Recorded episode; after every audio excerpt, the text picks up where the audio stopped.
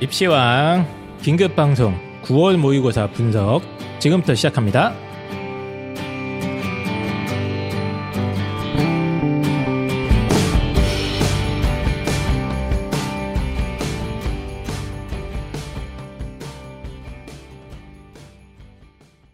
반갑습니다. 펜타캔입니다. 안녕하세요. 한희쌤입니다. 지금 홍프로님은 잠깐 시간이 늦어져가지고 조금 있다가 오늘은 영어 게스트로 모실 아, 예, 겁니다. 네, 음, 합류를 하실 예정이시고요. 예. 영어 선생님이니까. 지금 9월 모의고사를 지난주에 보지 않았습니까? 네. 예, 보고 나서 아 이거 뭐 분석을 꼭 해야 되나 이미 다 끝난 건데 어.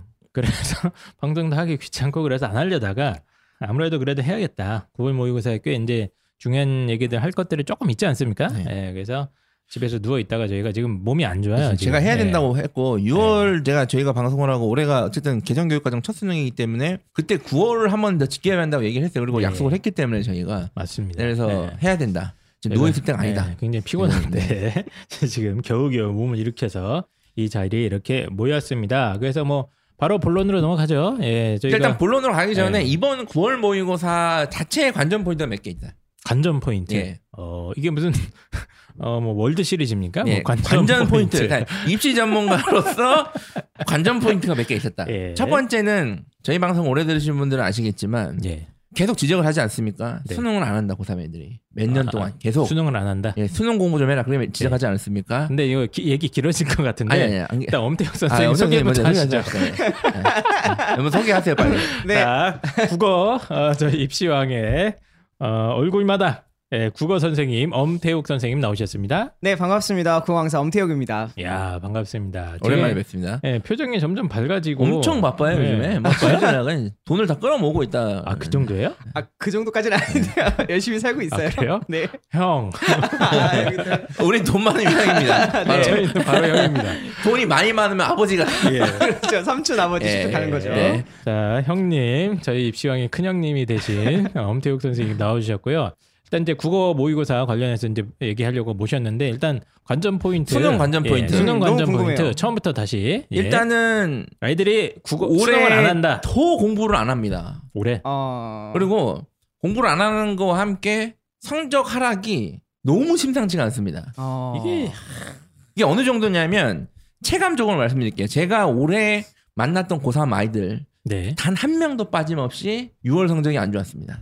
그게 단 한 명도 그러니까 예. 야 니가 씨 맨날 어 어? 저기 뭐야 만나는 애들이 적어서 그런 게 아니냐. 어쨌든 아무리 적어도 음. 단 한 명도 그렇죠. 단 한 명도 펜타키 선생님의 뭐 기운이 안 좋다거나 뭐 그런 거 아닙니까? 제가 거짓말 안 치고 진짜 단한 명도 6월 모의고사 기준으로 뭐 근처 4월, 7월이나 5월이나 아니면 네. 2학년 11월 기준으로 오른 애가 한 명도 제가 만나보지 못했다. 음. 어. 예, 그 정도로 저도, 예. 뭐 저도 보충 말씀을 드리면 네. 저도 몇 명은 본 것 같아요. 저는 네. 그래도 본 것 같은데 전 어. 좀 더 본 것 같아요. 제 체감으로는 한 70, 80% 아이들이 이제 작년 11월 모의고사 기준으로 말씀을 드릴게요. 작년 11월 모의고사 기준으로 한 80% 정도는 잘 못 본 애들이 더 많았던 것 같아요. 음. 확실히 유지한 애들도 많지 않았고 보통은 떨어져도 많이 떨어지는 예, 3등급, 4등급까지 1, 2등급 하다가 3, 4등급대로 떨어진 아이들 저도 많이 보긴 했습니다. 예, 그래서 저는 이제 동감하는 바이죠. 예. 그래서 어쨌든 저는 한 명도 못 만났고요. 네. 제가 상담한 애들은 물론 제가 네. 일부러 찾아간 애들 중에 뭐 본 적이 있지만 그래- 근데 거의 없고 그다음에 얘네들이 지금 개정 교육 과정이고 첫 수능인데 대부분 대비를 잘못하고 있더라고요. 어. 음. 그러니까 이제 기출 물론 기출 중요한데 네. 기출만 놓고 판다거나 맞습니다. 그러니까 이런 식으로 공부를 하니까 애들이 입에서 어떤 얘기가 나냐면 미월 모의고사 치고 선생님 이거 아예 그냥 전 처음 보는 모의고사예요. 난좀 아예 이런 모의고사는 본 적이 없다 이런 얘기가 그냥 술술 나와요. 맞습니다. 그래서 네. 지금 매우 심각한 상황이다. 올해 고3 학생들 수능 대비가 매우 심각한 상황이다는 게 관전 포인트입니다. 음. 아. 예, 이게 첫 번째고 네. 두 번째 관전 포인트 는 이거예요. 올해 9월 모의고사 응시 인원을 제가 보니까 작년 대비 N수생 응시가 매우 줄었어요. 9월 예. 모평에서 상당히 줄어 있습니다. 어. 아. 그러면 이제 이거를 어떻게 해석할 거냐? 올해 재수생이 늘어날 거라고 예상은 다 했지만 실제는 안 늘어날 것이다. 음. 아, 그렇게 보세요? 이렇게 볼 것인가? 어. 아, 예. 깜짝 아니, 놀랐네. 지금 관전 포인트야. 어, 관전 포인트, 결론이야, 관전 포인트. 포인트를. 오케이 오케이. 야 늘어난다고 하는데 얘 재수생 별로 없네. 어. 이렇게 볼 것인가? 아니면 다른 이유가 있었던 것인가? 음. 근데 저는 다른 이유가 있었다고 봐요. 그냥 네. 네. 코로나 때문에 그런데 지금 코로나 터지고 재정반이 지금 문을 닫았거든요. 그래서 음. 대치동에 있는 재종반 애들도 다 집으로 시골로 돌아가 버렸어요 다. 맞습니다. 예, 그래서 실제 물론 응시를 한 애들도 있지만 응시하지 않은 N수생들이 상당히 많다. 학원이나 이런 데서 공식적으로. 공교롭게도 그때 9월 모의고사 그 기간이 딱 그 네. 학원 문 닫는 그렇죠. 그때였어요. 맞아요. 네. 예. 그래서 만약에 실제로 그 인원이 준 게 응시를 하지 않아서 그런 거라면 음. 9월 모의고사 점수조차도 거품이다. 어. 예, 이 두 가지가 보여요. 9월도 맞습니다. 안 좋은데 네. 그것마저 거품이 그것도 아. 거품일 수 있다. 지금 무서워진다 이거는 요두 가지가 지금 간접 보여집니다. 공포입니다. 공포. 아, 근데 대치동에 계시니까 네. 실제 네. 재수 학원 어- 안 치지 않았나요? 안 쳤죠. 안 쳤죠. 예. 각자 집에 그래요? 가셨고요. 뭐 그거 가지고 추산한다고 해도 많이 로스가 있었을 거예요. 음. 네. 음. 그리고 아이들이요 9월을 그냥 아예 그냥 넘기는 애들도 많았어요. 뒤늦게 음. 시작했던 반수생 음, 애들은. 그렇지. 예, 9월은 그냥 안 본다. 예. 그러니까 원래 그래요. 그러니까 원래 네. 9월보다 무조건 수능이 더 늘어나긴 하는데 음. 그래서 작년 기준으로 해서 최소 비슷하거나 조금 줄여야 되는데 너무 많이 줄었거든요. 이게 그래요? 지금 어떻게 받아들이냐. 근데 네. 보니까 보니까 제가 커뮤니티 이런 데는 야 재수생 있는데 재수생이 없나 봐 올해는. 예. 음. 네. 그리고 이런 얘기도 들어요. 야 재수생도 올해 코로나 때문에 공부를 못해서 뭐 야 별거 아니래. 어. 뭐 이런 얘기까지 돌고 있거든요. 그렇죠. 네. 네. 아주 잘못 짚었다. 네. 네. 일단 여기 두- 올해 9월 모의고사의 간접 포인트였다 저는. 예. 좋습니다. 네. 그래서 이제 어쩌라고요. 간접 포인트라고. 아, 이제 얘기하다 보면 풀릴 거다. 네. 이제 오늘 이제 과목별로 풀면 풀릴 겁니다. 알겠습니다. 어쨌든 현역 고3들이 제가 체감하기로는 이제 제가 내린 결론이 이건 것 같아요. 이게 음. 아이들의 실력이 불안정하구나. 네. 예, 이제 꾸준한 학습량이나 뭐 이런 것들이 뒷받침되지 못하고 뭐 아이들이 또 이번에 뭐 뭐 중간고사 기간, 기말고사 기간 이런 것들을 다 엉키지 않았습니까? 래서 그렇죠. 이제 시간적인 어떤 스케줄이나 일정 관리나 이런 것들에 전체적으로 엉키다가 보니까 아이들의 전체적인 수능 학습량이 확실히 떨어진 건 사실이고 그것 음. 때문에 이제 불안정하다. 이게 제가 내린 결론인데 국어 선생님 관점에서 어떻습니까? 거의 100% 맞다고 봐야죠. 그래요? 어, 저는 이번에 수, 모의고사 끝나고 나서 문자를 되게 많이 받았는데 어. 재수생과 반수생 애들한테는 어떤 문자를 받았냐면은 아 선생님 저 98점이요.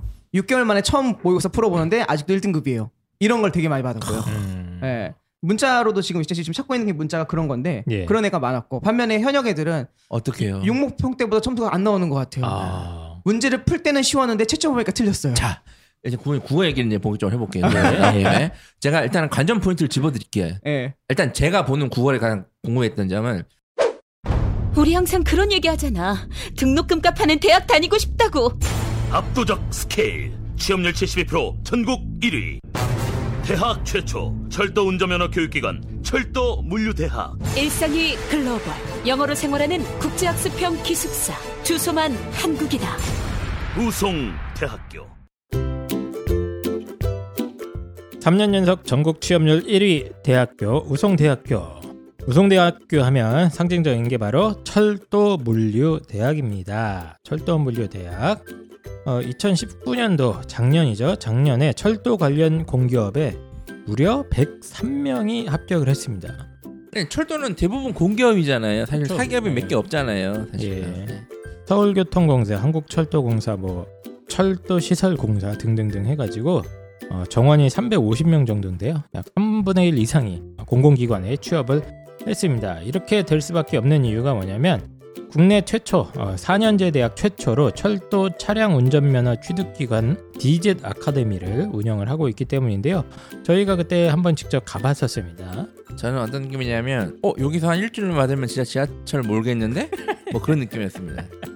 그냥 몇 번 더 하면 지하철을 몰 수 있겠는데 예 그런 느낌. 그렇습니다. 거의 어, 매년 기관사 합격률 코레일이나 뭐 서울 메트로 같은데 전국 1위를 다투고 있을 정도로 철도 물류 대학의 명문이죠. 명문. 어, 철도 포함해서 우송대학교 전체 취업률이 71% 이상인데요. 어, 그런데도 불구하고 우송대학교 학생들의 성적 커트라인이 보통 4등급대 아이들이 많습니다. 예, 3분의 1이 공기업을 취직하는 학교 학과에 입학 성적이 그렇게 높진 않다. 아, 그쵸. 예, 기가 막힙니다. 네, 3등급 중반에서 4등급 대 아이들이 많기 때문에 요 아이들만 가지고도 이런 어떤 성과를 이뤄내는 대학은 우송대학교가 유일하다. 저희가 자꾸 강조드리는데 해외 취업과 관련된 뭐 복수 여러 가지 학위 제도라던가 해외 인턴십 프로그램을 갖다가 너무 잘 네. 갖춰놓고 있기 때문에 글로벌로 진출하는 데 있어서도 네. 아주 좋은 발판이 된다. 예, 그래서 우송대만 나오면 할 게 너무 많아서 예, 고민을 하게 되는 그렇게 앞으로 됩니다. 뭐 유라시아 대륙 철도 횡단 뭐 이런 것도 이슈가 있기 때문에 제가 볼때 그렇죠. 충분히 유망한 지금 뭐제 맨날 유망한 학과 어디냐고 물어보시는데 예. 철도 관련 학과 가면 유명하지 않을 거면 다수 대답합니다 제가 예, 맞습니다. 자, 그래서 3년 연속 어, 전국 취업률 1위 대학교, 어, 우성대학교 여러 가지 아주 좋은 가성비가 좋은 전공들이 많이 있기 때문에 꼭 한번 찾아보시고 우성대학교 많은 사랑 부탁드리겠습니다. 제가 일단 관전 포인트를 집어드릴게요 예. 일단 제가 보는 9월에 가장 궁금했던 점은 첫 번째는 내년 수능까지 생각했을 때 화작을 좀 어렵게 내야 될 것 같은데 맞습니다. 예. 그리고 6월에도 좀 화작에 어떤 변화를 줬는데 그 난이도라든지 변화 음. 신유형이 화작에서 유지가 되는가 첫 번째 음. 자, 두 번째는 일단은 독서는 당분간 어렵게 못 냅니다. 몇 년 네. 동안은 일단은. 네. 그건 확실해요. 그러면 어디서 변별할 것인가? 그러면 결국 문학 문법인데 문법은 어렵게 되는 게 좀 그렇고 그럼 문학을 과연 또 난이도를 올렸을 것인가? 9월에. 네. 아, 요게 지금 관전 포인트였거든요. 예. 소름 나 예. 소름 돋았잖아요 방금. 뭐가요? 정확해요. 아, 그런가요? 예. 네. 자꾸 그렇게 띄워주면 또 벌 나빠- 기고만장합니다. 벌 나빠지니까? 예, 소름까지 돋고 이 정도는 아니고 그래서 이제 요거를 예. 좀 관전 포인트로 좀 봤다. 네. 아, 맞습니다. 일단 풀어주세요. 그럼 예, 일단 좀 얘기를 한번 네. 해주시죠. 자, 그래서 하나씩. 국어 음. 뭐 일단 첫 번째 포인트가 화법과 작문 혹은 뭐 이런 쪽에서 이제 네. 내년에 선택 과목이 이게 화법과 작문과 문법이 이제 음. 확 나뉘지 않습니까? 맞습니다. 이 이슈 때문에 문법을 어렵게는 못 낼 것 같고 음. 화작을 어렵게 낼 거다라고 자꾸 얘기를 하고 있어요. 네, 그래서 맞아요. 9월 모의고사 때는 또 어땠습니까? 이거- 왜냐면 6월에는 딱히 어렵게 내지 않았거든요. 화, 작에 그렇죠. 예. 예. 9월은 어땠습니까? 그래서 요거를 제가 이제 화작 그리고 문법 그리고 문학 독서 네 파트에 걸쳐서 현재 상황과 어떻게 공부해야 되는지 여기 깔끔하게 한번 정리를 한번 해볼게요. 아 그래요? 네. 네. 그래서 오늘은 약간 이게 전쟁터를 간다는 느낌으로 네. 음. 각각의 영역을 이제 무기에 비유를 해봤어요. 네네네. 총알, 좋습니다. 이런 네, 거. 좋습니다. 그래서 화법과 장문은 연막탄이었다라고 아, 말씀드릴 수 있을 것 같아요. 네. 연막탄이 뭡니까? 앞에다 네. 연기 피워놓고 뒤에다가 뭐 다른 걸 집어넣을 수 있는 거지 않습니까? 네. 네. 원래 방금 펜타 선생님이랑 한희 쌤이 말씀하셨던 것처럼 화작은 조금 더 어렵게 나와야만 해요. 네. 네. 근데 그것에 비해서 이번 골이 너무 쉬웠어요. 아. 말도 안 되게 쉬웠어요. 그래서 아마 평가원에서도 야 이거 너무 쉬웠다라고 생각하실 거고요. 그 실제 애들이 많이 맞췄나요, 바작은? 아 많이 맞췄죠. 아 예. 예. 왜냐면 그럼 6월부터 연막탄이 아니라 그냥 불발탄 아닙니까?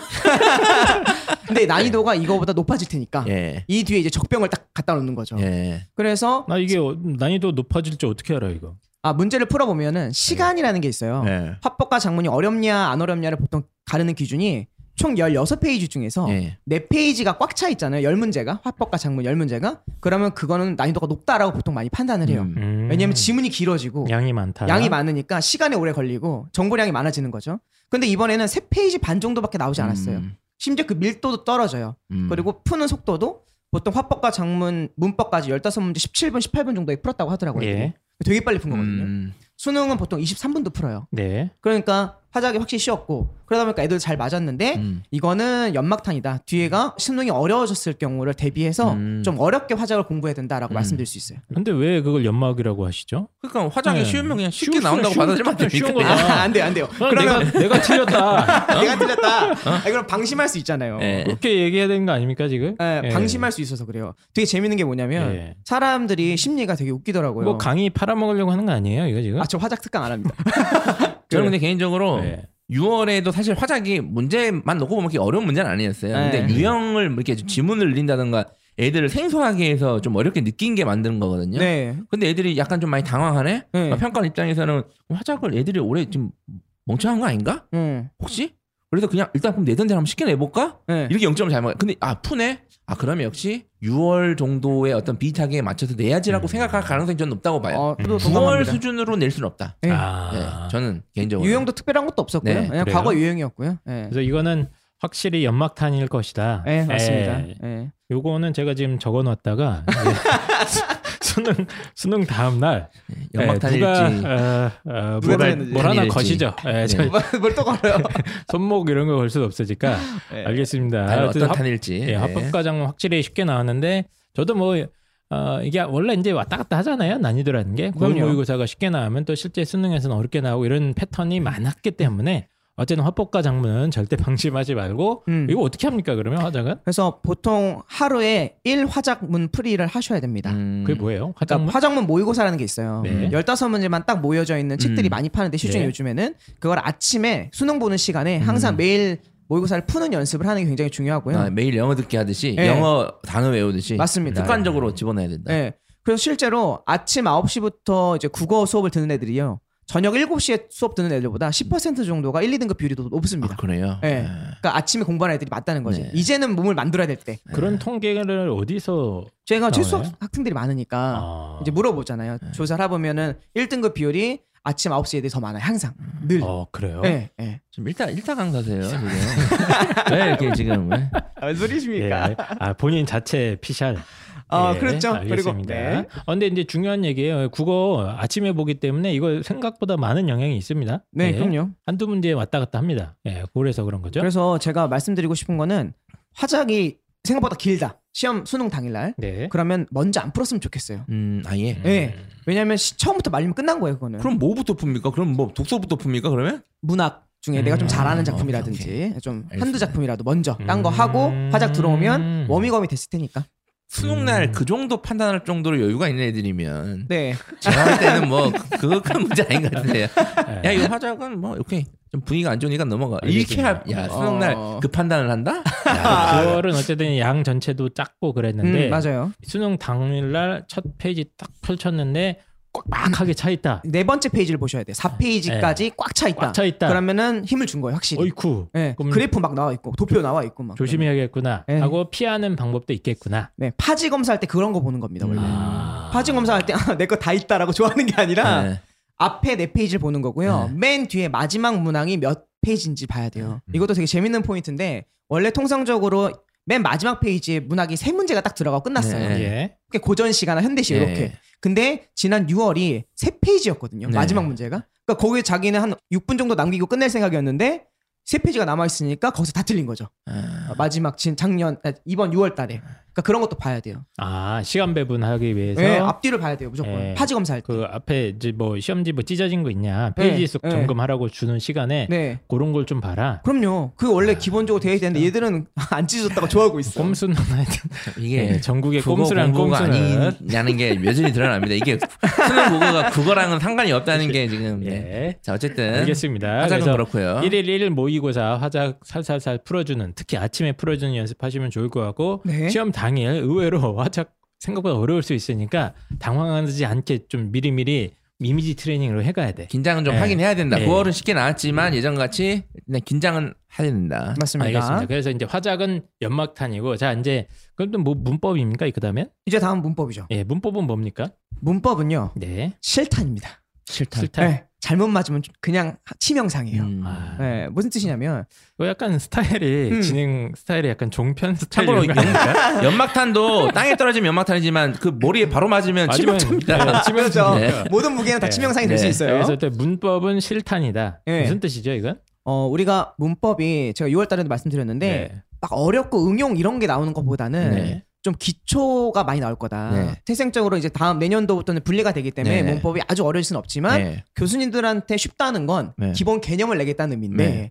기본 개념을 내면 아이들은 오히려 못한다. 네. 이번에 정확하게 그랬어요. 어, 우리의 가장 기본적인 의문이라고 하는 개념이 네. 자음과 모음 그리고 반모음이거든요. 네. 그 이걸 그냥 낸 거예요. 네. 음? 예. 뭐요? 그러니까 음과 있고 자음 있고 모음이 있잖아요. 우리 말에 자음 의문이 뭐예요? 아, 기억 니은 의문. 음, 음, 운 운? 자음 있고 모음이 있고 네. 반모음이라는 존재가 있어요. 네. 이건 원래 1단원 첫 챕터에 배우는 거거든요. 네. 근데 이걸 그냥 내신 거고요. 네. 아, 너무 쉬운 건데 애들은 못하는 거죠. 거꾸로 왜요? 왜 쉬운 왜 못해요? 1챕터를 원래 한번 옛날에 보고 까먹고 있는 아, 거예요. 까먹고 아. 잘 안 나왔으니까. 아, 평소에. 그렇지, 그렇지. 예. 음. 개념들을 공부 안 하잖아요. 기초 개념을. 수학 1 이런 거 다시 공부 안 하잖아요. 네네. 수준이 지나고 나면. 예, 그런 거 하나 나왔고요.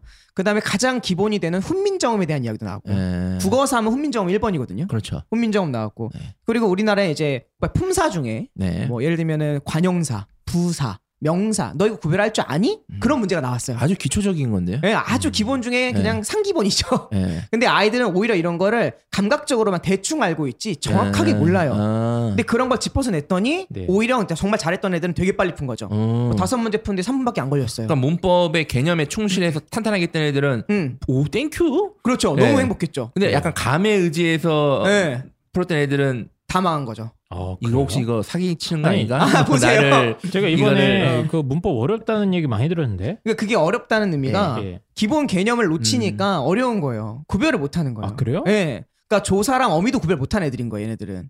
야. 예. 근데 에미- 어떻게 문법을 했다는 거야 도대체? 에미에비도 분간 못한다. 그 느낌입니까?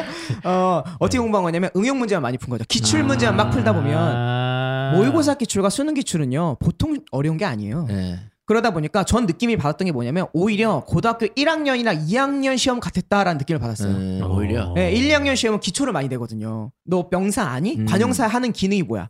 부사의 역할이 뭐야? 부사와 관형사 꾸며주지? 이런 거 음. 물어보는데 그게 이번 14번 문제였어요. 네, 음. 그래요. 그러니까 너무 근데 쉬운데 왜 얘도 어렵다고 그러는 거지? 자꾸 이거? 그냥 기본이 약한 거니까. 네. 아 신기하네. 예, 그게 좀 안타까웠다라고 말씀드릴 수 있을 것 같고요. 그냥 네. 원론 한 문제 정도 어려, 어려웠는데 그거는 뭐 그럴 수 있다가 치지만 너무 그거에 비해서 애들이 개념을 안 했다. 아. 예, 공부법은 아주 지금 자명하죠. 어, 알겠습니다. 네. 그래서 문법에 아이들이 9월 모의고사 때 약간 당황하거나 좀 어려웠다고 많이 느꼈는데 이제 네. 엄태욱 선생님 분석으로는 아이들이 그냥 기초 진짜 ABC 문법의 음. ABC 정도에 해당하는 거에서도 의외로 구멍이 숭숭 있다. 네, 맞습니다. 예, 맨날 예. 문제만 풀고 이러니까 음, 다시 그 책 좀 봐라 뭐 이런 얘기예요 그러면? 맞아요. 그래서 아. 문법 개념을 공부할 때 각 단원의 첫째 챕터를 열심히 봤으면 좋겠어요. 매 아. 단원마다. 거기서 내는 게 가장 기본이거든요. 저는 애들한테 뭘 공부하라고 하냐면 EBS 그 수능 특강 문법 책이 있어요. 네네네. 거기 이론이 되게 짧게 정리되어 있거든요. 20페이지 가량. 그거라도 좀 철저하게 봤으면 좋겠습니다.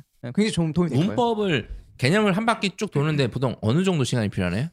날 잡고 돌면 이틀이면 돌죠. 사실은 한 번 했다는 가정하에. 이틀 동안 국어만 했을 경우에? 어 아니요 한 세네 시간 정도 했을 경우. 아 그래요? 네, 근데 이게 양이 이미 많이 많지 않아요? 고3이라면 네. 근데 뭐 처음 한 애들은 오래 걸리죠. 네. 몇 시간 걸려? 열몇 시간 걸리겠죠.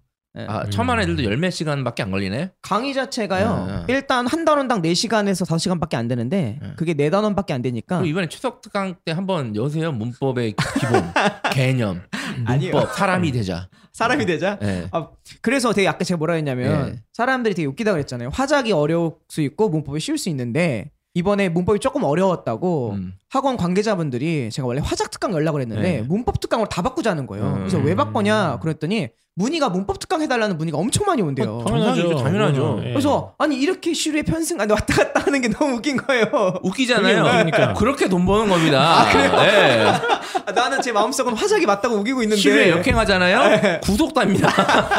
쪽박차요. 아 그래요? 자, 빨리 문법 특강 여시고요. 네. 보겠습니다. 하여튼 문법은 아주 정말 기본적인 개념부터 그러니까 네. 아이들이 단어 뜻 이런 게 약하더라고요 생각보다. 저는 최근에 충격 받았는데 네. 고등학교 1학년인데 아이들이 그 하루 이틀 사흘 있잖아요. 음. 자기 아들이 그거 뜻을 모른다는 네. 거예요. 음. 그- 사흘 하면 사일인 줄 예, 알죠. 사흘을 사흘 사흘을 한다는 거예요. 그럼 오일 오일은 오일이고 여기는 육일이에요. 근데 네. 생각보다 이게 네. 확실히 유튜브 세대라 그런지 아. 이게 떨어지는 것 같아요. 아, 맞습니다. 예, 이런 네. 단어가 내가 이걸 아는지 모르는지도 잘 눈치를 못 채고 아이들이 그냥 음, 맞아요. 막 접근하는 경우가 있는 것 같아서 네. 문법도 좀 기본적인 진짜 단어, 품사, 형용사 이런 거 뜻이 정확하게 알고 있어야 되는데 뭐 모른다 이거죠. 네, 그것부터 하는 게 가장 기본일 것 같아요. 보니까. 충격적이네. 아. 알겠습니다. 네. 그리고 한 가지만 더. 중세국어 문제가 나왔는데 거기에 너무 현혹되지 말고요. 중세국어 문제는 밑에 현대어 풀이를 반드시 주게 되어 있어요. 네. 현대어 풀이를 잘 보면 정답이 보이니까 네. 그 점도 네. 팁으로 아, 그러니까 말씀드리겠습니다. 중세 국어는 일단 보면 네. 외국어 같잖아요. 느낌이. 아, 맞습니다. 당황하잖아요. 네. 근데 네, 당황하지 않고 밑에 현대요. 다 답이 다 힌트가 들어가 있다. 네, 네, 맞습니다. 알겠습니다. 알겠습니다. 그럼 문법 이제 이 정도로 넘어가고요. 그 다음에 또 뭐, 뭡니까 그 다음에? 그다음이 이제 문학이죠.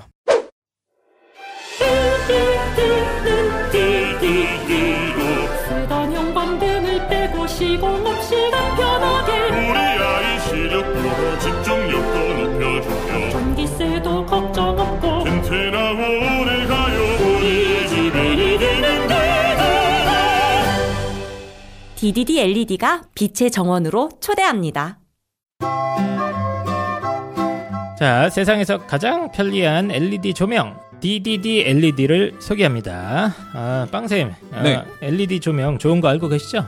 네, 그럼요. 자, LED 전구는 기존의 3파장 형광등 대비로 1.5배의 밝은 빛을 내면서 거의 태양광에 가까운 형태로 띄고 있고요.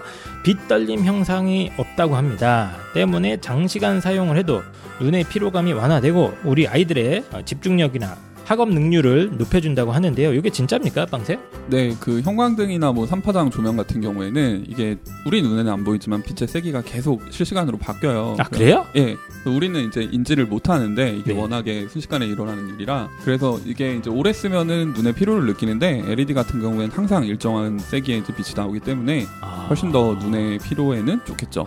그렇죠. 예, 그래서 깜빡임이 없고 빛도 훨씬 밝더라고요, LED가. 네, 맞아요. 네. 그리고 이제 저도 LED가 한때 한 3, 4년 전에 한창 떴었잖아요. 네. 그래서 그거하고 관련해서 아이들하고 이제 실험도 많이 진행했었었는데 그때 이제 보면은 LED 조명을 썼을 때 학업 능률이 오르는지를 뇌파 가지고 실험을 많이 했었어요. 뇌파로요? 네네.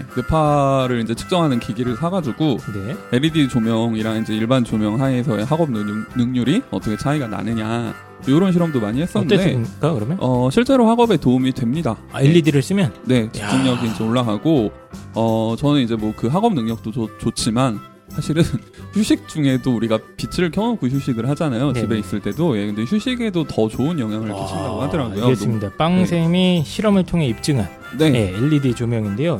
이게 근데 문제는 뭐냐면 이제 LED를 저도 한번 설치하려고 한번 해봤거든요.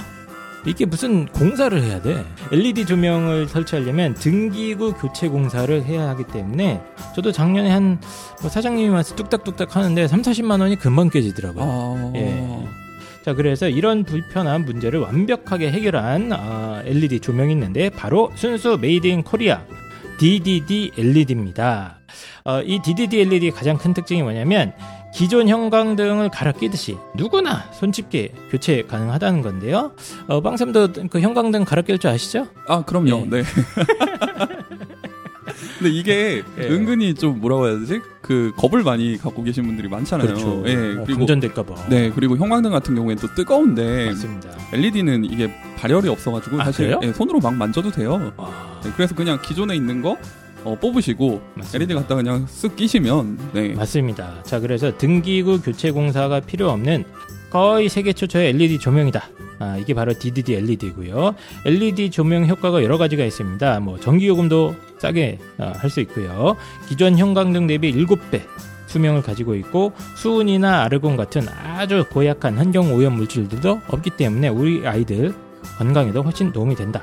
아, 그래서 DDD LED는요 E 순수 메이드 인 코리아 제품이고요 대한민국 정부가 공증하고 있는 브랜드 K 선정 제품이라서 네. 예, 전 세계적으로 지금 수출되고 있는 아주 유명한 제품입니다. 음. 정부가 보증하는 제품. 맞습니다. 그래서 간단하게 형광등 교체하듯이 어, 전구만 바꾸면 되는 LED는 바로 이 DDD LED밖에 없고요. 흔들림 없는 밝은 빛으로 우리 아이들 눈의 피로감을 덜어주고 아이들의 어, 집중력을 높여주고 싶다면 지금 바로 포털에서 DDD LED를 검색하세요. DDD LED. 자 그럼 DDD LED 많은 사랑 부탁드리겠습니다.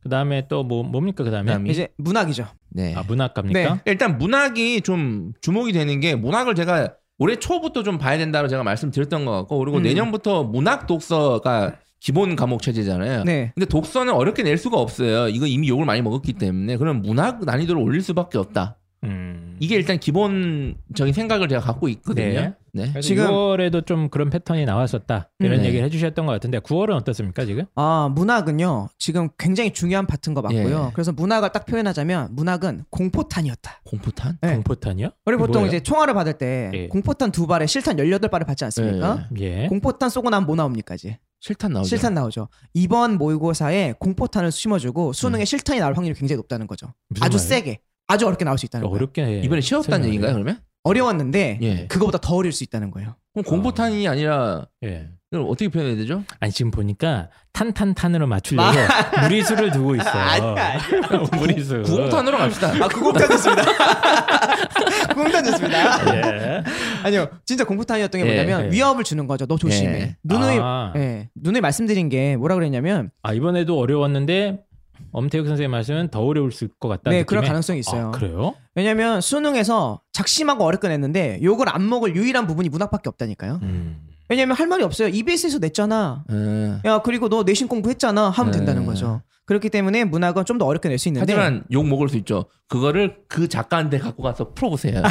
이런 식으로 먹는 건데. 그러니까 이제 그 엄 선생님 말은 지금 문학을 음. 엄청 어렵게 내려고 마음을 먹었던 흔적이 지금 보인다 이거죠. 근데 아, 네. 어렵게 낼 거지만 일단은 네. 맛보기로 바라의 느낌이다. 지금 네. 이번 문학이. 네. 예. 근데 이번 난이도랑 비슷할 수 있는데 네. 정확하게 트렌드는 딱 잡아드릴게요. 음. 어떻게 문학이 바뀌고 있는지. 네.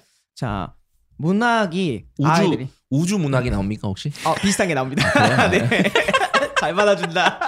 네. 문학이 애들이 이랬어요. 예. 문제를 풀 때는요 예. 지문을 다 알았대요. 예. 아 그래요? 예. 왜냐면 야, 저희 거기까지는 정상이잖아요. 늘 하던 정상이죠. 패턴이잖아. 네. 오케이 오케이. 근데 문제를 풀고 채점해보니까 다 틀렸다는 거예요. 대박. 야 이거 진짜 무섭다. 이거 진짜 무서운데? 예. 그래서 문제 풀 때는 시간도 남고요. 되게 호쾌하게 풀렸대요. 음. 야 이거 진짜 무서운데 이거? 예. 그런데 채점해보니까 다 틀렸대. 그래서 이 이유가 두 가지가 있죠. 예. 네. 첫 번째 이유는 뭐냐면 선지가요. 예. 작년이나 6월보다 굉장히 길어졌어요. 선지를 좀 길게 냈다. 보통 문학 선지하면 한두 줄 안에 끝나거든요. 예. 근데 이번에는 거의 대부분의 문항들이 다 세 줄, 네 줄씩 음. 돼요. 어. 근데 더 웃긴 거는 적절하지 않은 문제는요. 음. 그 모든 문제 중에 적절한 거는 다 적절하고 한 단어만 네. 적절하지 않는 거잖아요. 예, 예. 그러니까 이게 안 보이는 거예요. 예.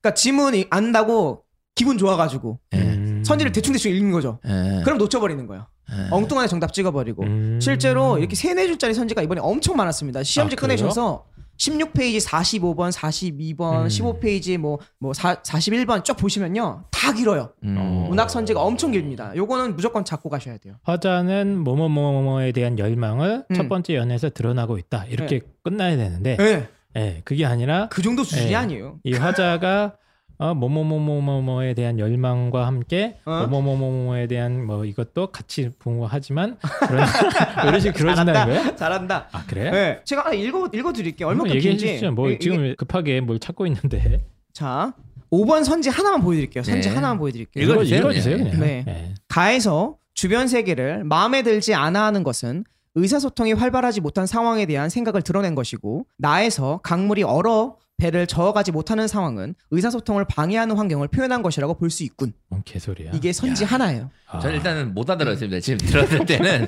이거를 아, 이게- 텍스트로 봐도 몇 번 읽었어야 될 것 같은데 일단 처음부터 안아 안지 않다 벌써 네. 헷갈려요. 예. 아시겠죠? 어떤 느낌인지 어. 아, 알겠죠? 길구나. 야 이거 장난 길고 아니네. 말도 안 돼요. 엔드 오어로 약간 엮여서 야, 이거. 함정도 파는 것 같고 네. 아 이게 심지어 이외에는 보기도 열 몇 줄 있어요. 아 지문 말고 보기도 엄청 어. 기네요. 보기가 한 15줄 되고요. 선지가 하나당 세네 줄 되니까 이거는 하나의 그냥 문제 하나가 지문 하나예요. 아 머리 아프다야. 그러니까 미쳐버리는 거죠 애들이. 그러니까 지문이 쉽게 읽혔다, 시 해석이 됐다라고 가벼운 마음으로 선지 넘어왔더니 선지에서 다 박살난 거예요. 어. 전형적인 이런 패턴입니다. 예, 그런 점 이해해야 될 것 같아요. 그럼 지금 국어가 모의고사 잠깐 등급컷 얘기를 안 했네. 국어가 1등급 컷이 몇 점 쓰죠 지금? 89점입니다. 89점? 네. 뭐 제가 본 건 지금 90점인데 89점, 90점. 네. 2등급 컷은 네. 어느 정도입니까? 지금? 83점 정도 됩니다. 근데 원점수 치고는 그렇게 어려운 평소 건 아닌데. 네. 평소 네. 비슷한데 예. 아이들이 이제 학력이 떨어졌다는 말씀이 여기서 나오는 게 예. 재수생들만 놓고 했으면요. 예. 1등급 93, 4점 나왔을 것 아 같아요. 그래요? 네. 예. 그래요? 예, 지금 제 아이들 보니까 그렇게 된 것 같고 어. 그러니까 이렇게 긴 지문을 자 이거에 공부하는 포인트는 결국 선지를 끊어읽으라는 얘기를 다시 한번 네. 들 수밖에 없는 거예요. 음. 네. 길수록 끊어읽어야 돼요. 예. 그래 여기까지 맞아. 여기 여기까지 맞네. 아. 근데 너 이거 틀렸어. 요런 공부가 돼야 되는데 음. 구모평 때 마음이 급하잖아요. 또 지문은 내가 아는 지문 나왔어. 음. 예. 김수영의 사령 탈지 않습니까? 그럼 빨리 이걸 시간을 단축하고 싶은 마음에 네. 어, 그렇지 그렇지 예. 그렇지. 윤선도의 만능. 그렇지. 어, 그렇게 되니까 급해진 거야. 자기의 아, 네. 페이스를 놓치고. 흥분하는구나. 예, 아. 그런 점들을 없애야 됐다라는 말씀드릴 수 있고 방금 읽어드린 게 선지 하나요. 이게 다섯 개가 있다고 생각하시면 됩니다. 어, 지금 저도 보고 있는데 예. 엄청 어우, 엄청나죠? 토할 것 같아요. 이게. 예, 너무 깁니다. 예, 그래서 어쨌든 문학에서 난이도가 확실히 어렵게 나온 것 같은데 그 예. 이유가 뭐 작품을 뭐 어렵거나 생소한 걸 낸 건 아니고 음, 이제 지문을 갖다가 아 보기 저 뭐죠 선지, 선지 1, 2, 3, 4, 5 동글뱅이 1, 2, 3, 4, 5이 네. 선지를 갖다가 굉장히 길게 까다롭게 내버렸다 맞습니다. 이렇게 정리를 해주신 것 같아요. 이게 첫 번째고 네, 두 번째는 뭐냐면 요거는 사실 핀턴 쌤이나 한 쌤이 잘 아실 텐데 원래 모의고사에 약간 룰이라는 게 있지 않습니까? 예를 들면 6월 모의평가는 네. 수능 특강 연계가 보통 많이 되고요. 네. 구모평은 네. 수능 완성 연계가 네. 많이 되지 않습니까? 그리고 수능에는 이게 짬뽕을 시키는 거고 네. 그런데 이번 구모평이요 수능 특강 연계만 돼 있어요 거의 음. 거의 100% 수능 특강입니다. 아, 그래요? 예. 그러니까 육모도 수능 특강, 구모도 수능 특강. 그러면은 11월에는 뭘까? 생각을 해보면 저는 수능 완성을 연계로 좀 내야 되지 않을까라는 생각을 해보는 거예요. 음... 만약에 수능 완성 안 내면요. 야, 근데 내년에 네. 안 보겠지 이제. 어, 사람들이 그러겠죠. 야, 수능 완성이랑 수능 특강이 연계인데 왜 수능 완성 안 됐냐? 이런 얘기 할 수 있지 않을까요? 그래서 저는 수능 완성을 아이들한테 이번에 수능 완성 현대시랑 고전시는 정말 빠삭하게 봐라라고 이야기를 많이 하는 편입니다. 어, 알겠습니다. 네. 그래서 수능 완성이 이번 9월 모의고사에 거의 빠졌는데 네. 요걸 봤을 때 이제 이런 그 엄태혁 선생님이 어쨌든 뭐 강의도 잘하고 하지만 꼼수 대마왕 아닙니까? 꼼수 대마왕. 그래서 요걸로 봤을 때 아마 완성에서 많이 나올 것 같다. 실제 수능에서는. 네, 아, 완성을 요런 좀 이제 주목해서 봐야 되지 않을까? 촉인 거죠, 촉. 촉이죠, 촉. 예. 네. 근데 알겠습니다. 그래서 늘 말씀드리지만 수능 완성이든 수능 특강이든 현대시랑 고전 시간은 정말 내신 단위로 해야 된다는 게 지금 말씀드린 세 번째 요거까지 아셔야 돼요. 세 번째까지 나옵니다. 문학 낼 때요. 그냥 겉으로 드러나는 수준의 문제를 낸 게 아니라 깊은 해석을 요구하는 문제가 많이 나왔어요 이번에 문학에서. 깊은 해석이 뭡니까? 예를 들면 예. 문학을 보통 우리가 있는 그대로 해석을 해야 되잖아요. 근데 이게 내신 단위 해석이 있고 수능 단위 해석이 있어요. 근데 수능 단위 해석으로는 문제가 안 풀려요. 내신까지 알아야 돼요. 정확하게 음. 깊게 알아야 풀리는 문제가 많거나 정확한 해석을 알아야만 풀리는 문제가 있어요. 음. 어. 그 얘기는 너가 내신을 공부했을 거고 이 작품을 잘 알았을 거라는 가정하에서 내시는 것 같은 느낌이 같은 거죠. 음. 그러니까 저희 때는 이제 그 문학 작품 이렇게 국어 시간에 하면은 선생님이 쫙 씁니다. 쫙 음. 앞에서부터 고전 시가를 탁 쓰세요, 진짜. 한문도 막 섞었어. 네. 그다음에 하나하나 밑줄 그어서 이건 무슨 뜻, 이건 어. 무슨 뜻, 이 구절은 뭘 상징하고 이거 다 분석하지 않습니까? 맞습니다. 그 정도 단위로 쪼개서 네. 좀 내신 공부하듯이 네. 해석을 해야지만 이렇게 정확하게 답이 나오는 문제가 있다. 네, 있습니다. 네. 어, 이거 이상- 그때 내신 스타일로 나온다 그랬잖아. 근데 맞습니다. 이번에도. 네, 문학의 내신화라고 제가 그랬었죠. 딱. 네. 아. 이번에도 나왔어요. 예, 음. 애들이 그래서 엄청 패닉이었죠. 음. 말도 안 된다. 왜 패닉입니까? 아니 엄선님 지도하시는 애들한테는 그 얘기를 계속 했을 텐데. 네. 아 그 아이들이 이제 전혀 듣도 보도 못한 지문에서 나온 것들은 이제 음. 패닉인 거죠. 예, 연계 비연계 됐던 거라든지 아니면 연계 중에서도 공부 안 했던 것들. 알겠습니다. 그래서 문학 뭐 한마디로 공포탄인데 좀 무섭긴 하네요. 네. 예, 진짜 무섭긴 하고 뭐 그냥 여기에다가 이 정도면 그냥 바로 예. 치명타인데요. 치명타. 예, 더욱이 비문학이랑 연계도 시켰고요. 네. 복합지문도 있고요. 아니 보니까 이 친구 아니 죄송합니다 수능 평가원이 문학으로 어떻게 난이도를 올릴 수 있을지에 대한 충분한 연구와 예. 아 이제 이 작업이 끝난 것 같다는 느낌이 좀 듭니다 예. 그렇죠 네. 아 확실히 방향성이 있네요 그리고 이번 궁호평이 재밌는 게 작년 수능 오마주 카피입니다. 음, 그래요. 예. 그게 뭐예요 또 어, 나온 영역이랑 예를 들면은 경제 지문이 나왔다거나 뭐 사회 음. 지문이 나왔다거나 법 지문이 나왔다거나 문학에서도 고전 시가랑 고전 수필 연 그 두 개 연합시켜서 문제를 냈다거나 음. 작년 수능의 포맷을 그대로 따온 게 9월이에요. 어. 예, 음. 오. 네, 완전 똑같습니다. 문제 거의 점수 100점이라 이런 것들이 음. 작년 수능이랑 굉장히 유사하다. 어. 네. 이게 약간 놀고 있는 느낌이 좀 나네요. 우리들이 지금 이 정도로 우리가 연구를 다 끝내놨어. 어, 하지만 수능은 이렇게 안 내겠죠 아마도. 그럴 수 있겠죠. 네. 네. 예. 아, 알겠습니다. 네. 그래서 문학의 예. 그래서 저는 그렇게 낼 것 같은데요. 왜냐면 지금 아니, 등급 근데 컷을 보면 영역을 예를 들면 작년에 킬러가 경제였나요? 비문학이? 음, BIS 지문이니까 예. 예. 예. 아니 뭐 지문의 주제는 바뀔 수 있는데 예, 지문 주제 이런 거 이- 바꾸겠죠 이번에. 예. 뭐랄까 구조 네. 구조는 비슷할 이 것 같아요. 구조는 그래도. 비슷할 것 예. 같은데. 장르도 똑같아요. 예. 작년에 수능에 레트로 바이러스 나왔는데 네. 이번에도 바이러스 지문 나왔거든요. 음. 코로나 나왔네. 네. 코로나 나왔어요 이번에요. 어 그래요? 네. 음. 코로나 관련된 직접적 코로나라고 하지 않지만 이런 코로나라는 세균들을 어떻게 우리가 막을 수 있을 것인가, 소독할 수 있을 것인가에 대한 게 어. 나왔고요. 그다음에 그리고- 시도 연계돼서 나왔죠. 정강훈이 쓴 시. 아, 타자의 마음을 읽으시오. 아 그런 그런 거요. 예. 1번 나는 돈을 벌 거야. 2번 나는 돈을 많이 벌 거야. 3번 나는 돈을 아, 매우 조용히 많이 하시고. 벌 거야. 네. 조용히 하시고요. 찾- 찾아보도록 예, 할게요. 네. 예. 네, 어, 하여튼간 전, 전 광훈이라는 저기 어, 17세기 시인 얘기입니다. 아, 예.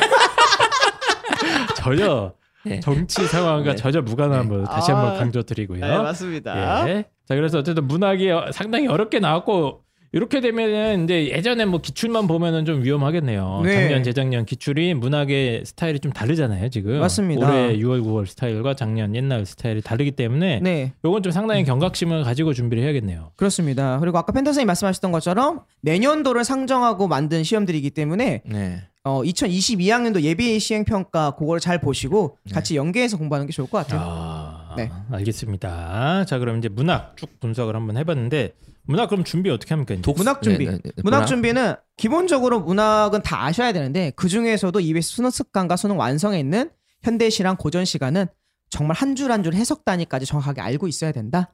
네. 어, 이거 두 달 만에 그게 됩니까? 아 그게? 충분하죠. 작품이 70작밖에 안 돼요. 너무 많아요, 선생님. 하루 10작 보시면 일주일이면 됩니다. 그러면 이제 머리를 쓰는 분들은 네. 6월, 9월에 나온 작품은 빼겠다. 이거 그렇죠. 작전 가능합니까? 가능하죠. 네. 어, 가능하죠. 오케이. 그럼 일단 평가원이 그렇게 호락호락 하지 네, 맞아요. 근데 전 참고로. 하라고 권해드리고 싶어요. 예, 참고로. 아 그래요? 예. 아니 그것도 안 할 거면 그렇게 해야 되는 건 맞는데 네. 아니 수능을 치겠다는 예. 애가 70 작품도 네. 심지어 200, 300 작품 외우는 애들도 수두룩한데 맞아요. 네. 7, 80작밖에 안 되기 때문에 할만합니다. 네. 그럼 7, 80 정, 작품 정도를 이제 본문도 꼼꼼하게 해석도 해보고 네. 작품 주제나 뭐 이런 거 있지 않습니까? 네. 뒤에 해설지 내용 요걸 갖다가 뭐 외우라고? 어, 그렇죠. 공부하는 거죠. 충분히 어. 얄 만큼. 그러니까 고전 어휘라는 걸 그냥 보고도 바로 해석 가능하게끔. 아 알겠습니다. 네. 네, 그래서 이제 열심히 내신 공부하듯이 외워라. 이거 3학년 1학기 때 했습니다, 여러분들. 내신 맞아요. 공부할 때 한 거 굉장히 다시 수월할 겁니다. 다시 꺼내서 다시 보라 이 얘기입니다. 네. 자, 그다음 마지막 독서입니다. 독서 독서는요. 지뢰예요. 지뢰. 네. 아, 음. 잘못 밟으면 끝난 거예요. 네. 네. 네, 이 독서. 지뢰가 네. 치명탄 게 부대 전체에 영향을 주거든요. 아, 한 맞- 사람만 죽는 게 아니라 아 맞네. 맞습니다. 발목을 날려 빵 버리잖아요. 터지면- 전투력 예. 자체를 다 상. 네. 그렇죠. 지금은 지뢰지. 네. 예전에는 지뢰가 이 독서가 지뢰가 아니라 겉으로 드러난 적이었어요. 네. 근데 지금은 수면으로 예. 내려갔잖아요. 네, 네, 네. 하지만 안 보이다가 잘못 밟으면 빵 터지면 네. 부대가 날아갈 수 있습니다. 아 예전 같으면 그냥 눈에 딱 보이는 탱크 같은 그렇지, 그렇지, 존재였는데 그렇지. 그러니까 피하면 됐다. 예. 예. 어. 피하든가 야 아니면 탱크다 튀어 이러면 되는데 네. 지금 6월 9월 모의고사 봤을 때는 네. 탱크처럼 보이진 않는데 네. 숨어 있는 지뢰의 역할을 한다. 그렇죠. 잠재되어 아. 있다. 요거는 오늘 나온 비유 중에 가장 적절했다. 예, 적절하다. 예, 하나 건졌네요. 예, 하다 저희가 칭찬해드리겠습니다. 아이 감사합니다. 예, 옛다 먹어라 이런 느낌인데. 예. 그래서 선지를 내가 풀 수 있는 선 음. 문제, 내가 어려워하는 문제를 잘 골라내지 못하면 굉장히 힘들었을 거예요. 아, 그래서 저는 학생들한테 보통 얘기하는 게 보통 비문학이 세 지문 정도 나오거든요. 네네네. 그 중에 네가 봤을 때 제일 평소에 잘 못했던 거 그리고 가장 복잡해 보이거나 어려워 보이는 거 문제 자체가 막 도형이 많다거나 막 낯선 것들은 예. 한 지문을 통째로 맨 뒤로 빼라고 보통 얘기를 해요. 음, 그게 굉장히 유용하거든요. 특히 우리 2년 전, 3년 전 시험에 과학 31번 문제 예, 예. 네. 있던 지문을 사실 저희 아이들은 그때 시험을 되게 잘 봤어요. 왜냐면 네. 그 지문을 무조건 넘겼거든요. 어. 그게 그냥 보통 음. 훈련이 돼 있어요. 음. 그런 거 그때 걔는- 망한 제자 얘기도 했던 것 같은데. 아 그때 망한 제자 아니에요? 작년에 망한 제자. 예, 어쨌든 네. 그래서 그 네. 지문을 통째로 빼는 이러한 선별할 수 있는 능력이 좀 굉장히 중요할 음. 것 같고요. 네. 첫 번째고요. 두 번째는 이번에도 지문 자체의 난이도보다도 역시나 음. 선지가 좀 많이 어려웠다. 음. 아니 6월에도 뭐 음. 지문이 길지도 않고 네. 그냥 평이했다. 9월도 마찬가지입니까? 아 이번에도 짧았습니다. 아, 어? 그래요? 네, 이번에 짧았고요. 트렌드는 그대로 온 것 같고요. 그리고 제가 여기서 또 드리고 싶은 말씀이 뭐냐면 수능은 시의성이라는 걸 항상 가지고 움직여요. 음. 시의성. 네. 음. 시의성이라는 게 뭐냐면 네. 시기에 적절하다. 음. 예. 지금 현재 우리나라에 벌어지고 있는 일 중, 일들 중에 가장 어, 핫한 것들 그리고 유의미한 것들을 보통 수능에 한두 개씩 지문을 냅니다. 네. 그게 이번에 이 궁호평에도 반영이 됐고 뭐 뭐가 나오는데요? 아까 말씀드렸던 것처럼 코로나 코로나 이기 아니에요? 때문에 이 코로나를 어떻게 하면 잘 아. 이겨낼 수 있을 것인가 그래요? 에 대한 어떤 소독하는 방식이라든지 네. 포자를 어떻게 하면 죽일 수 있는 음. 것인가에 대한 이야기가 하나가 나왔고요. 음. 두 번째가 뭐냐면 법 지문이 나왔는데요. 예. 법이 뭐가 나왔냐면 행정 입법이라는 게 나왔어요. 예. 행정입법이라는 거 뭐냐면 우리나라에 원래 법은 국회에서 만들지 네. 않습니까? 근데 국회에서 만들다 보면 시간이 너무 오래 걸려요. 근데 이렇게 코로나 같은 응급 상황이라든지 아니면은 뭐 드론 같은 최첨단 기술들은 빨리빨리 뭔가 법이 만들어지고 제정이 되어야 나라가 돌아갈 테니까 이러한 권한을 행정부에다가 위임을 하는 겁니다. 대통령령이라든지 우리가 지금 내리고 받고 있는 2.5단계라든지 이런 것들이 다 사실은 행정령이지 않습니까? 이제 그런 거에 관련된 지문이 이번에 나왔던 거죠. 어. 그거는 사회 시간에 다 배우는 거니까 음. 네. 다 배웠을 거니까 애들이 잘 했겠네요. 근데 비문학이 어쨌든 그런 식으로 시 의성. 적절한 네, 주제들이 시적절한. 종종 나온다. 네. 그런 것들이 항상 나오죠. 항상 늘. 그럼 어떡합니까? 이제? 그래서 네. 제가 예상하기로는 예. 지금 이거는 뭐가 나왔냐면 법지문이 나왔고요. 예. 그리고 하나는 생물지문 나왔잖아요. 그럼 제가 다음에 예상하는 거는 경제지문 쪽에서 이것과 역- 관련된 문제가 나오지 않을까라는 음. 생각을 좀 감히 해보는 거예요. 그래요? 경제가 왜요? 경제가 문제라고 생각하십니까 혹시? 아, 그러니까 경제가 문제가 네. 확실하죠. 이 자리에서 확실하십시오. 예. 경제가 지금 약간 초유의 사태 아닙니까? 국, 나라에서 돈을 받아 쓰고 있고. 아. 어, 그리고 재정적으로 네. 네. 어, 그냥 적자 운영을 하고 있는데 네. 적자 운영을 하는 것이 사실은 좋은 건 아니잖아요. 네. 자 그러면 이제 예측을 자꾸 또 있는 거야. 해주셨는데 경제. 경제 근데 저는 작년에 경제 나왔는데 오늘 올해 또 나온다고? 어 이번에 좀 나올 것 같아요. 나올 수 있을 것 같- 봐요. 아, 저는 알겠습니다. 개인적으로 이게 나올 것 같아요. 만약에 치 적절한 게 나와야 예. 된다면 음. 지금 코로나로 인해서 어떤 사회적 약자들의 어떤 그런 문제가 지금 되게 드러나잖아요. 네, 되게 네, 뭐 맞습니다. 학생들이 이제 학교를 못 가니까 음. 나타나는 문제들 그리고 네. 뭐 독거 노인들이 지금 이제 그걸 못 하니까 드러나는 문제들 어. 그리고 무료 급식을 못 하니까 또 어. 뭐 이런 문제들 네. 이런 걸로 인해서 취약계층들에 대한 질문이 차라리 낫지 경제는 음. 저는 안 나올 것 같아요. 저는 두 번째로 그걸 얘기하려고 그랬어요. 네. 저는 경제는 예. 네. 근데 그 문제도 경제적인 문제니까 어떻게 보면 큰 음, 맥락에서 불평등 뭐 이런 얘기잖아요. 어, 사회 불평등. 예. 그러니까 그런 시의성 제가 말씀드리고 싶은 건 꼭 네. 경제가 나온다가 아니라 시의성인 것이 날 확률이 높으니까 알겠습니다. 너무 당황하지 예. 말아라. 아. 어. 살짝 발을 빼시네. 근데 어쨌든 간에 비문학 독서 쪽이 어쨌든 난이도가 확실히 떨어진 건 확실한데 음. 그 중에 본인이 좀 힘든 영역이나 좀 네. 어려운 부분이 섞여 있을 수 있으니까 그거를 잘 골라내는 눈을 키워야 된다 뭐 이런 얘기인가요? 네 맞습니다. 근데 이게 사실 지문이 길면 음. 아, 그래서 평가원 입장에서는 긴 지문을 냈을 때 지문 다 어렵게 할 수는 없거든요. 네, 맞아요. 의외로 이렇게 글의 구조를 쪼다 보면 긴 글이 더 쉽게 정리가 되는 가능성이 높아요. 네. 근데 지문이 줄어들면 그 안에 많은 내용을 담아야 돼서 좀 더 부담스러운 경우는 없을까요? 방금 정확한 지적을 네. 하셨는데 이번에 지문은 짧은데 문제가 다섯 문제 여섯 문제 딸려 있어요. 네. 그 얘기는 아. 지문에 대한 정확한 해석이 필요하다. 지문에서 많은 걸 뽑아내야 되네요. 네. 그러면 음. 그래서 지문을 문단 단위로 예. 이제 정확하게 키워드 찾거나 그래서 추론 문제가 많이 나왔거든요 이번에. 네. 그래서 추론 문제를 좀 학습이 많이 필요하다라고 음. 말씀드릴 수 있고요. 마지막으로 드릴 수 있는 말씀은 골라 푸는 연습을 좀 했으면 좋겠어요. 음. 골라 푼다. 음. 골라푼다. 그게 네. 뭐죠? 무슨 뜻이냐면 자 시간이 5분밖에 없어요. 그런데 문제가 다섯 문제가 남았고요. 굉장히 긴 지문이 하나가 남으면 어. 지문이 읽다가 끝날 거 아니에요. 시간 5분밖에 안 네. 남았으니까. 그때 다섯 문제 중에 세네 문제는 특정 단락이나 특정 문제 부분만 읽고도 풀 수 있는 골라 푸는 연습을 많이 해놔야 돼요. 음. 음. 그러니까 지문을 전체를 다 읽지 않아도 어, 단락 주제라든지 키워드 주제 문제는 그 부분만 읽으면 맞출 수 있거든요. 네. 그런 식의 훈련을 지금부터 하지 않으면 수능에서 절대 못 골라 풉니다. 근데 이건 어떤가요? 한 지문이 남았을 때 5분이 안 남도록 훈련하는 건 어떤가요? 네. 베스트죠. 네. 완벽하죠. 완벽한데 네. 원래 그렇게 하는 게 맞죠. 어, 네. 원래 가장 좋은 건 이거예요. 그러니까 어렸을 네. 때 책 많이 읽고 제일 좋은 건. 아 그렇죠. 예. 조기 교육 받고 예, 하면 30분씩 풀고 남는 애들도 있거든요. 예, 예. 그렇게 하면 되는데 그럴 가능성이 없기 때문에 예. 아이들이 그래서 제가 학생들한테 늘 강조하는 건 뭐냐면은 이거예요. 80분 동안 문제 풀 때 마지막 문제 다 풀고 막힌 끝내는 순간 종이 치면 안 된다. 음. 마지막 문제 다 풀고 시간을 봤더니 10분이 남아 있어야 되고 음. 10분 동안에 네가 넘겨왔던 거, 별표 치고 버렸던 것들을 예. 다시 보는 검토하는 식의 문제풀이가 돼야 돼요.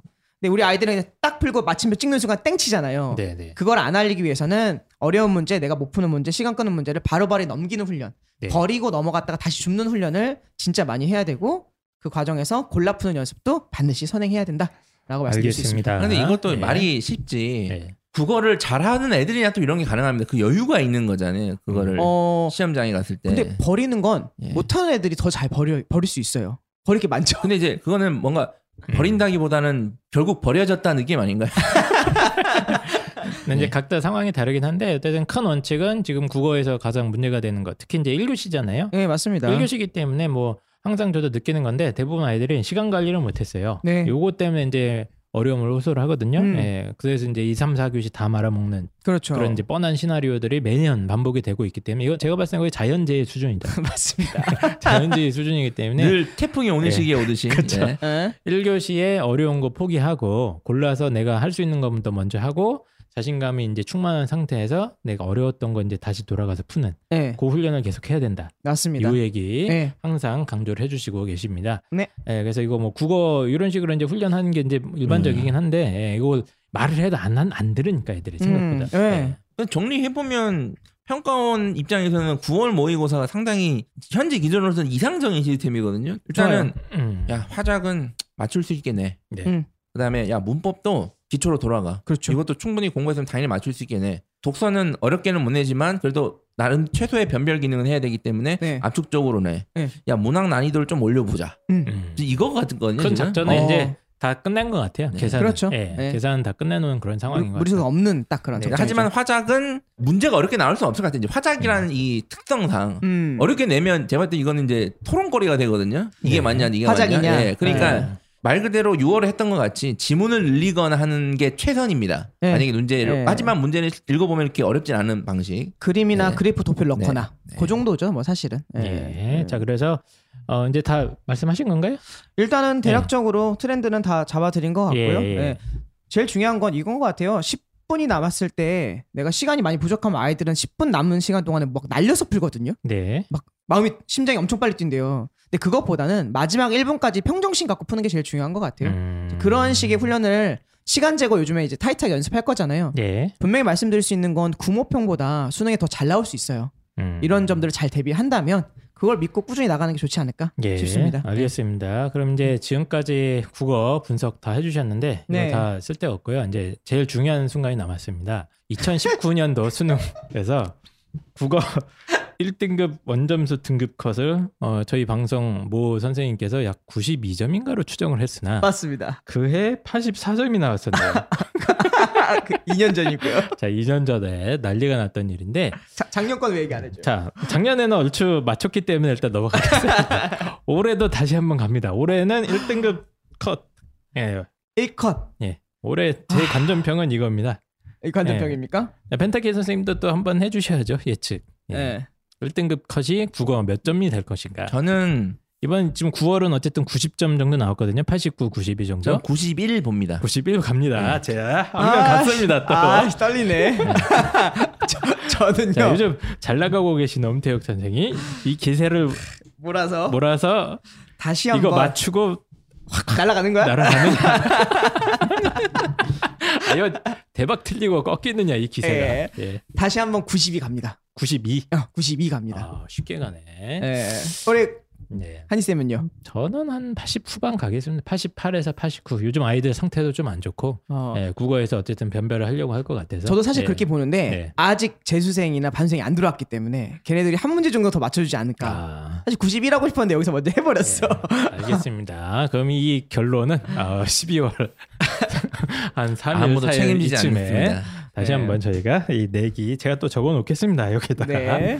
어, 오늘 한 내기의 결론을 알아보도록 하겠습니다. 그럼 이제 마지막으로 청취자들한테 한마디 해주세요. 이제 예. 어, 아, 저, 제가 오래간만에 그 입시왕에 나왔고, 어느덧 입시왕에 나온 지 한 3, 4년 된 것 같은데, 네, 어, 좀 나름대로의 좀 큰 결심과 중대 발표할 게 좀 있어가지고, 어, 뭐요? 그걸 얘기를 해볼까 하는데, 제가 은- 지금까지. 은퇴합니까? 은퇴, 아, 은퇴는 아니고요. 네, 서울에서만 강의를 했잖아요, 주로. 네. 네, 내년에 어, 좀 본격적으로 어떤 지방의 강의를 계획을 하고 있어요. 오, 예, 시청자분들이 워낙 자꾸 이제 예. 와달라고 말씀을 많이 하셔서 누가요?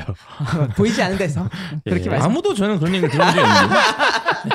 맞아요. 네, 그래서 저 저도 혼자 딱히 들은 바는 없으나 꿈에서 심지어 저희도 지방에 한번 내려달라는 얘기를 못 들었네요. 네.